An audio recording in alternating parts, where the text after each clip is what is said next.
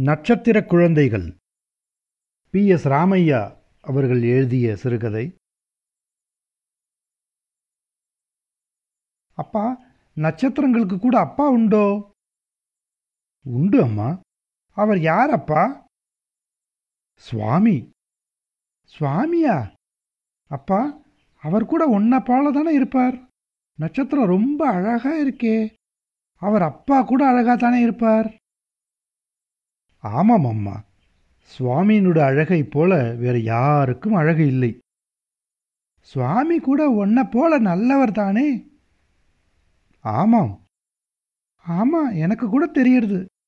சுவாமி ரொம்ப ரொம்ப நல்லவர். நட்சத்திரமே பளிச்சுன்னு அவ்வளோ நன்னா இருக்கே. அவ அப்பா எப்படி இருப்பார்? அவர் ரொம்ப நல்லவர். நம்மையெல்லாம் விட பெரியவர்.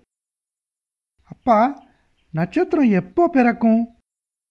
சாயங்காலத்தில். எப்படியப்பா அது பிறக்கிறது? நாம் சத்தியத்தையே பேசுவதால். நாம் ஒவ்வொரு தடவையும் ஒரு உண்மையை சொல்லும் பொழுது ஒரு நட்சத்திரம் பிறக்கிறது. நான் கூட நிஜத்தையே சொன்னா நட்சத்திரம் பிறக்குமா அப்பா? ஆமாம் அம்மா. நீ ஒவ்வொரு தடவையும் நிஜம் சொல்லும் பொழுது ஒரு நட்சத்திரம் பிறக்கிறது. அப்பா என்னம்மா?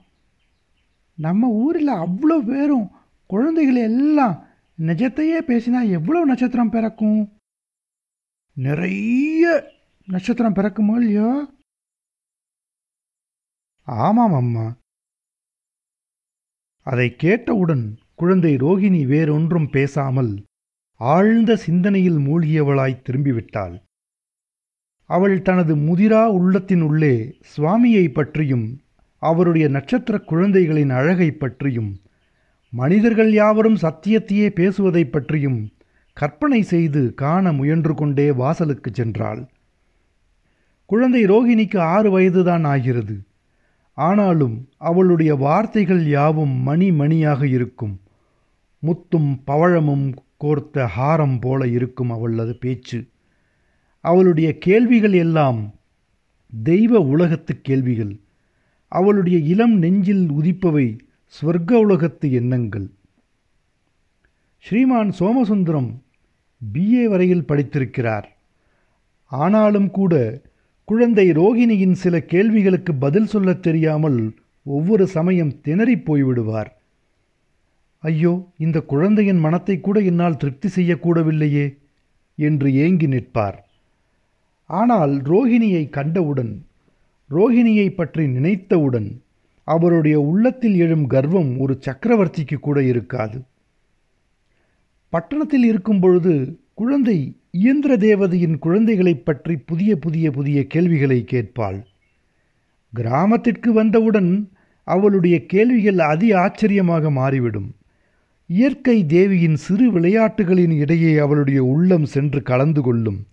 அவளுடைய எண்ணங்கள் இயற்கை அன்னையுடன் இறக்கை விரித்து பரப்பவையாக இருக்கும். சோமசுந்தரம் அப்பொழுது தபால் ஆபீஸுக்கு புறப்பட்டு கொண்டிருந்தார். தினந்தோறும் தபால்காரன் வருவதற்குள் அங்கேயே நேரில் போய் ஏதாவது கடிதம் உண்டாவென்று பார்த்துவிட வேண்டும் என்ற ஆவலுடன் அவசரம் அவசரமாக போவார். கடிதம் எதுவும் வராவிட்டாலும் தினசரி பத்திரிகையாவது வருமே என்று போவார். அவ்வாறு அவர் புறப்பட்டு கொண்டிருந்த பொழுதுதான் குழந்தை நட்சத்திரங்களைப் பற்றி கேட்டாள். அதற்கு மேல் ரோஹிணிக்கு அப்பொழுது தெரிந்து கொள்ள வேண்டிய விஷயம் வேறு ஒன்றும் இல்லை. நட்சத்திரங்களுடைய அப்பாவை பற்றி கற்பனை செய்து கனவு காண்பதற்குத்தான் அவளுடைய சிறிய மனசில் இடம் இருந்தது. சோமசுந்தரம் அதை பற்றி சிந்தித்து கொண்டே தபால் ஆபீஸுக்கு சென்றார். மாலை நேரம் வந்தது. குழந்தை ரோகிணி அப்பொழுதுதான் குளித்துவிட்டு அம்மா செய்துவிட்ட அலங்காரங்களுடன் வாசலில் வந்தாள். அவர்கள் வீட்டு வாசலில் இரண்டு பக்கங்களிலும் இரண்டு பாதாம் மரங்கள் உண்டு. அவற்றின் நடுவில் சென்று நின்றாள். சூரியன் அஸ்தமிக்கும் சமயம். வான வீதியில் வெளியும் ஒளியும் மோனத்திலே கலந்து நகை செய்து கொண்டிருந்தன. குழந்தை ரோகிணி மேல் திசை கோடியில் நடந்து கொண்டிருந்த இந்திரஜாலத்தை கண்டாள். அவளுடைய நிஷ்கலங்க நெஞ்சத்தில் பரவச நிலை பிறந்தது. ஆஹா என்ன அழகு! அங்கு அந்த வான வெளியிலே உமை கவிதை செய்து கொண்டிருந்தாள். ரோகிணியின் மகம் மலர்ந்தது. அங்கு ஒரு புதிய ஒளி தோன்றியது. அது வானவெளியில் தோன்றிய திவ்ய ஒளியின் பிரதி அல்ல. குழந்தையின் இருதய சந்திரனிலிருந்து வெளிப்பட்டு முகத்தில் வீசும் நிலவு. அவளுடைய கண்கள் சுடர் எரியும் இரண்டு மீன்கள் என பிரகாசித்தன. காலையிலே அதிகாலையில் சூரியோதய காலத்தில் தாமரை ஒன்று மலர்வதை கண்டிருக்கிறீர்களா? கொஞ்சமாக திறந்து அது தனது காதலனை கண்டு இளநகையாடுவதை பார்த்ததுண்டா? அந்த தாமரையைப் போல மலர்ந்து வியப்பின் சந்தோஷத்தின் இளநகை தவிழ்ந்து ஆட ரோகிணியின் சிறிய அழகிய வாய் சிறிது திறந்திருந்தது. அவள் யார்? வானத்திலே அப்படி படம் எழுதி விளையாடும் அந்த வானுலக ரோகிணி எப்படி இருப்பாள்? குழந்தை ரோகிணி பலகையில் சித்திரம் எழுதி விளையாடுவதுண்டு. முதலில் ஒரு படம் வரைவாள். சீ இது நன்றாயில்லை என்று அதை அழித்துவிட்டு வேறு ஒன்றும் எழுதுவாள். அதையும் துடைத்துவிட்டு புதிய தினுசாக மற்றொன்று வரைவாள். வானத்து ரோகிணியும் அவ்வாறே புதிய புதிய படங்களை எழுதுகிறாள். ஆனால் அவள் அழித்து அழித்து வரையவில்லை மாற்றுகிறாள். எல்லாம் வர்ணப் படங்கள் புதிய புதிய வர்ணங்கள் ஒன்றைப்போல் மற்றொன்று இல்லை. கணந்தோறும் நவநவமாய் களிப்பு தோன்றுகிறது. அந்த வானுலக ரோகிணிக்கு எவ்வளவு சந்தோஷமாக இருக்கும்?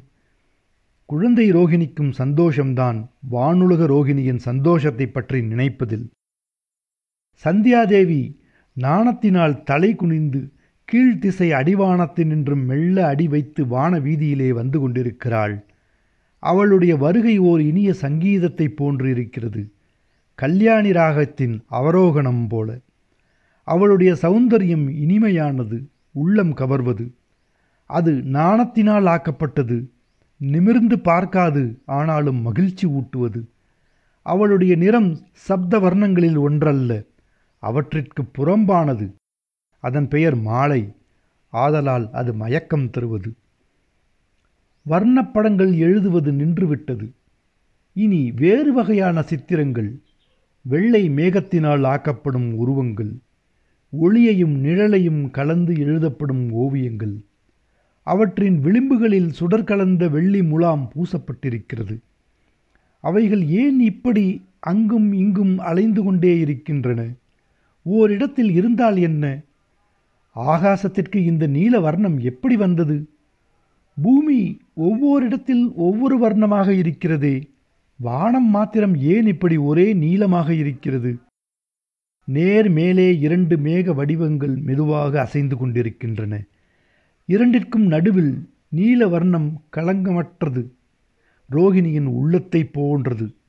அந்த இடத்திலே அந்த இரண்டு வெண்மையான மேக கூட்டங்களின் இடையிலுள்ள நீலப்பட்டாடையிலே திடீரென்று ஒரு சுடர் தோன்றுகிறது. அடே அப்பா அது எவ்வளவு துரிதமாக தோன்றிவிட்டது? கண் இமைக்கும் நேரத்தை விட சீக்கிரமாக மின் வெட்டும் நேரத்தில் அது கூட அதிகம். ஒரு கணத்தின் ஆயிரத்தில் ஒரு பங்கு நேரத்தில் அந்த சுடற்பொறி பிறந்து விட்டது. அம்மா சுவாமிக்கு ஒரு நட்சத்திர குழந்தை பிறந்து விட்டது என்று கூவினாள் குழந்தை ரோகிணி. கைகளை கொட்டுகிறாள். அவளது கண்கள் சிரிக்கின்றன. உள்ளம் கல்வெறி கொள்கிறது. அவளுடைய தாய் வீட்டு வாசற்படியின் அருகில் நிற்கிறாள். அவளது கவனம் வீதியில் போவோர் வருவோர் மீது சென்று லயித்திருக்கிறது. அதோ போகும் பெண்ணினுடைய ஆடையை பற்றி சிந்தித்து கொண்டிருக்கிறாள். குழந்தை ரோகிணியின் வார்த்தைகள் அவளுடைய செவிகளில் படவில்லை. ஆனால் குழந்தையின் சந்தோஷம் மாத்திரம் அவளுடைய மனத்தில் சென்று தாக்கி அதை ரோகிணியிடம் இழுத்துச் செல்கிறது. குழந்தையை அப்படியே விழுங்க விரும்புபவளைப் போல கரை புரண்டோடும் ஆசையுடன் அம்மாவின் கண்கள் குழந்தையை பார்க்கின்றன. வானவெளியிலே இருள் பரவுகிறது. இருளும் அழகாகத்தான் இருக்கிறது. அதிலும் இனிமை இருக்கிறது. மாதாவின் சிநேகத்தைப் போன்ற இனிமை. ஒன்றன் பின் ஒன்றாக நட்சத்திரங்கள் பிறந்து கொண்டே இருக்கின்றன. அப்பா எத்தனை நட்சத்திரங்கள்? குழந்தை ரோகிணியால் அவற்றை எண்ண முடியவில்லை. அவை பிறக்கும் வேகம்தான் என்ன? அந்த வேகத்தை குழந்தையின் சிறிய மனம் தொடர்ந்து செல்வது சாத்தியமில்லை. வா கண்ணே உள்ளே போகலாம். இருட்டி போய்விட்டது என்று அம்மா அழைக்கிறாள்.